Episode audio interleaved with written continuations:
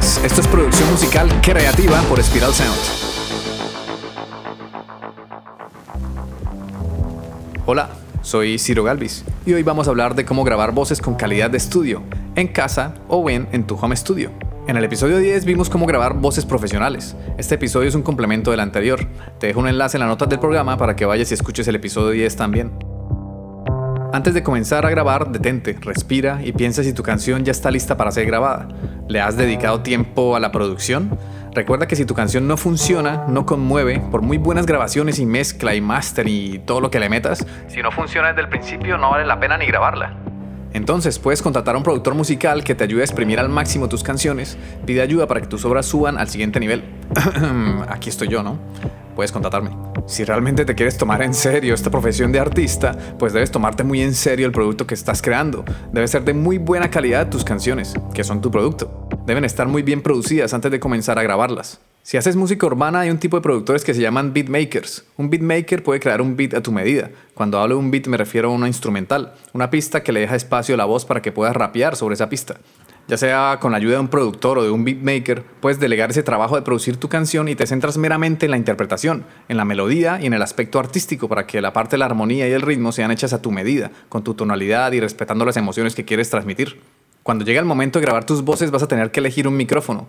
¿Cuál es el mejor micrófono? Pues depende. Hay micrófonos dinámicos de condensador y de cinta. La ventaja de los micros dinámicos es que suelen ser más baratos que los de condensador, además que son muy resistentes y robustos, aguantan altas presiones sonoras.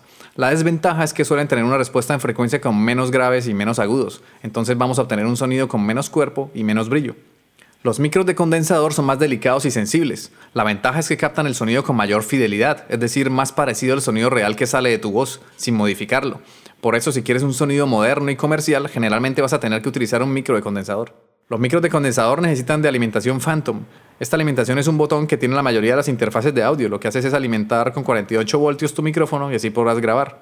La desventaja de los micros de condensador es que debido a su gran sensibilidad van a captar cualquier ruido que se presente en tus grabaciones y si tu, si tu habitación no está tratada acústicamente, va a captar en gran medida todas las reverberaciones y ecos de la habitación. Por eso cuando vayas a elegir tu micrófono hay que pensar en tu situación actual. ¿Cuáles son tus recursos? ¿Está tratada acústicamente la habitación? ¿Hay muchos ruidos de ambiente y ruidos externos que se pueden colar en las grabaciones? Antes de comenzar a grabar, tienes que responder estas preguntas. Si por ejemplo tienes una habitación sin tratamiento acústico, pues hay varias opciones. O puedes grabar dentro de un armario con ropa, o puedes poner un colchón y almohadas detrás de tu micrófono, o puedes comprar una pantalla de reflexión para grabar voces, que son de estas que son de un material específico, a veces vienen con una espumita. O si tienes más presupuesto, pues puedes comprar y construir una cabina insonorizada de grabación. Aquí la idea es que puedas conseguir un sonido profesional con tus recursos. Entonces, si ves muchos inconvenientes para grabar tus voces con un microcondensador, quizá lo mejor es grabar con uno dinámico. A veces es preferible que dejes en manos del ingeniero de mezclas la optimización de tus voces. Ojo, ojo. Esto no significa que vas a entregar unas malas grabaciones creyendo que la mezcla y el mastering todo se arregla. No va por ahí el asunto. Se trata de que obtengas las mejores grabaciones posibles con los recursos que tienes. Se trata de que no te quedes con tu música dentro, sino que la compartas con el mundo y que logres impactar a millones de personas. Volviendo a la pregunta de cuál es el mejor micrófono para grabar, pues ahí entra la frase que dice que para gustos, colores. Hay muchísimas opciones en el mercado. Lo que te recomiendo es que si apenas estás empezando, pues no vayas a buscar el micrófono más caro, porque no le vas a sacar todo el partido. Ese ya lo puedes comprar más adelante, mientras más vaya avanzando tu carrera. Para comenzar, te recomiendo un micro de condensador, el Rode NT1 o el AKG C214. Te dejo un enlace en la nota del programa para que lo busques. Son micrófonos de menos de 500 dólares, con muy buenas prestaciones. Y a medida que vayas creciendo en tu carrera, pues ya podrás comprar un Newman U87, que es una vaina que vale más de 2.000 dólares. Si ya eres un poco más avanzado, pues ahí sí puedes buscar un buen micrófono. Vas a notar la diferencia en fidelidad de sonido. El micro dinámico que yo siempre recomiendo es con el que grabo este podcast. Es el Electro Voice RE20. Un micro súper versátil con una excelente respuesta de frecuencias, un sonido plano, bastante fiable. Y si no, pues también puedes buscar el típico, el Shure SM58, que es utilizado en todo tipo de situaciones. Si te ha gustado este episodio y quieres conseguir un sonido profesional para que puedas impactar a millones de personas, ve a spiralsound.com. No olvides suscribirte a nuestra newsletter sobre producción musical, desbloqueo creativo y empresa musical, además de valorar con 5 estrellas este podcast. Durante nuestros podcasts te iré mostrando lo que hago como productor e ingeniero. Observaremos la música y el sonido desde diferentes perspectivas y comprenderemos todo el proceso de la producción musical desde cómo surgen las ideas hasta lograr monetizarlas. Entonces, si no te quieres perder esta información, suscríbete al podcast y también a la newsletter en spiralsound.com, donde además de darte todo este contenido gratis, también te daré recomendaciones sobre grupos, artistas, plugins, técnicas de mezcla, técnicas de producción y formación para profesionalizar tu proyecto musical. Ok, continuamos. Cuando estés preparado o preparada para grabar, debes tener en cuenta tres cosas. 1. El filtro antipop. Es súper importante para controlar la sonoridad de las P's y las T's, 2. El efecto de proximidad. Consiste en eso que se produce cuando te acercas al micrófono. Vas a notar que si te acercas demasiado habrá un realce de graves de las frecuencias graves. Y 3. El clipping. Recuerda grabar pensando en que luego se va a tener que mezclar y luego masterizar, así que tenemos que dejar un margen de maniobra para que los ingenieros de mezcla y de mastering puedan trabajar. El clipping es ese ruido digital molesto que ocurre cuando tu señal de audio supera los ceros de dB full scale. Entonces lo ideal es que grabes tus voces y bueno, todas tus señales de tal manera que no clipe. O sea, revisa que tu señal está con picos en menos 6, menos 8 dB full scale. Así dejas un headroom, dejas ese espacio para luego poder procesar tu pista de voz cómodamente.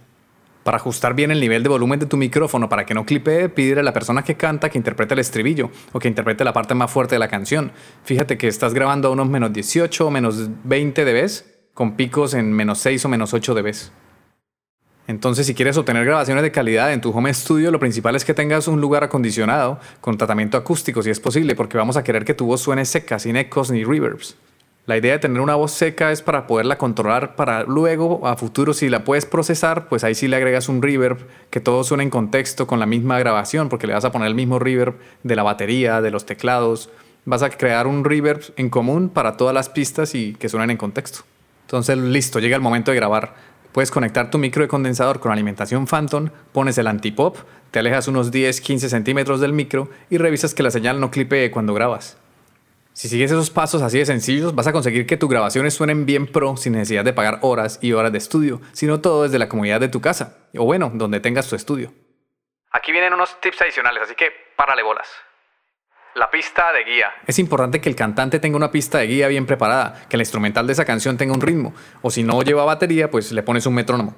Lo que pasa con el metrónomo es que a mí personalmente no me gusta para grabar voces porque le quita esa magia a la canción y uno empieza a interpretar de forma muy robótica y poco musical. Pero bueno, a veces se necesita. Si el cantante no lleva bien el tempo, pues le pone su metrónomo para que afine.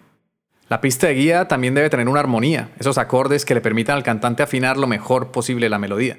Otro aspecto a tener en cuenta es la latencia. Como estamos grabando con interfaces de audio conectadas por un cable a nuestro computador, esto genera una latencia, un tiempo de retraso. Por eso es ideal no estar con tiempos de latencia muy grandes, porque cantar puede generar mucha confusión. Para solucionar el tema de la latencia, ajusta el nivel del buffer de tu DAW, que esté en un tamaño de 128 o menos. El preamplificador. Es importante, pero no es fundamental. Ten en cuenta que las interfaces de audio ya vienen con una etapa de preamplificación y se puede obtener un buen sonido sin la necesidad de un previo o un preamp. Pero bueno, no hay que infravalorar la capacidad de un buen previo para mejorar tu sonido. Algo importante que me parece muy importante es ojo con los detractores o los haters. ¿A qué me refiero con esto? Que seguro te encontrarás con personas que te van a decir que tu sonido es un asco porque no grabaste en un estudio profesional. No les creas. Mira, por ejemplo, lo que hizo Billie Eilish con su hermano Phineas. Ellos grabaron un disco en su habitación. Las voces de Billie las grabaron en casa, en su home studio. Habrá gente muy old school, vieja escuela, que no está actualizada y no entiende los cambios que han ocurrido en la industria musical. Y claro está que grabar en un estudio es toda una experiencia, es de las cosas más bonitas que nos pasan a los músicos, y está claro que se obtiene un sonido profesional, pero también podemos obtener muy buenos resultados en nuestra casa. Todo se trata de conocimiento, y esa gente que solo critica tiene miedo o tiene falta de conocimiento. Bueno, seguimos. Como suelo decir en los podcasts, no es lo mismo grabar un tema de pop a un rap. Son géneros diferentes, que tienen objetivos sonoros diferentes. Hay que analizar cuál es el género de tu canción y ahí vas a saber si el cuerpo y resolución del brillo y grave de la voz es el adecuado o si le falta, por ejemplo, ponerle un deesser. Un deesser es un plugin que permite controlar las sibilancias. Es el sonido de las S. A veces hay que controlarlas, pero a veces no hace falta. Yo he escuchado muchas canciones que no controlan las sibilancias y al final suenan bien. Entonces todo va a ir obteniendo criterio con la experiencia. La única forma de aprender, además de entender la teoría, es practicando. Práctica, teoría y práctica. Entonces dale, inténtalo, graba tus voces, crea música, equivócate y aprende de los errores. Si quieres una ayuda, una ayudita, puedes mandarme tus canciones a mi correo ciro.espiralsound.com y con gusto te echaré una mano y te daré tips para que consigas sonar pro. Entonces, para terminar y resumiendo, para que tus voces suenen con calidad de estudio, hay que pensar, analizar y detectar qué sonido es el que se está buscando. Hay que dedicarle tiempo a la producción de tus canciones para exprimirlas al máximo. También hay que tener en cuenta si tu habitación tiene tratamiento acústico y luego hay que elegir el micrófono que más se adapte a tus necesidades. Hay que utilizar el filtro anti-pop teniendo en cuenta el efecto de proximidad y ten cuidado con el clipping. Hay que utilizar una pista de guía y ten cuidado con la latencia también para grabar cómodamente y recuerda que aparecerán detractores. Habrá gente que desconoce que puedes obtener resultados profesionales desde tu home studio. Simplemente no les pare bolas, no le hagas caso. Yo soy un total convencido de que todos los desafíos de nuestra vida se pueden solucionar con conocimiento, aprendiendo y formándonos, claro, y también colaborando y compartiendo con las demás personas. Si crecemos como personas, también creceremos como músicos. Ponte las pilas, ponte a grabar y a producir, no te quedes con tu música dentro, compártela con el mundo entero. Un abrazo y nos vemos en el siguiente episodio. Este podcast ha sido realizado en el estudio de Spiral Sound. Puedes escuchar todos los episodios en Spotify, iBox, Apple Podcasts o en tu aplicación de podcast favorita. Encuentra contenido adicional en spiralsound.com. Te habla Ciro Galvis. Gracias por escucharnos, por dejar tus valoraciones de 5 estrellas y por compartir este contenido porque así ayudas a fortalecer la cultura.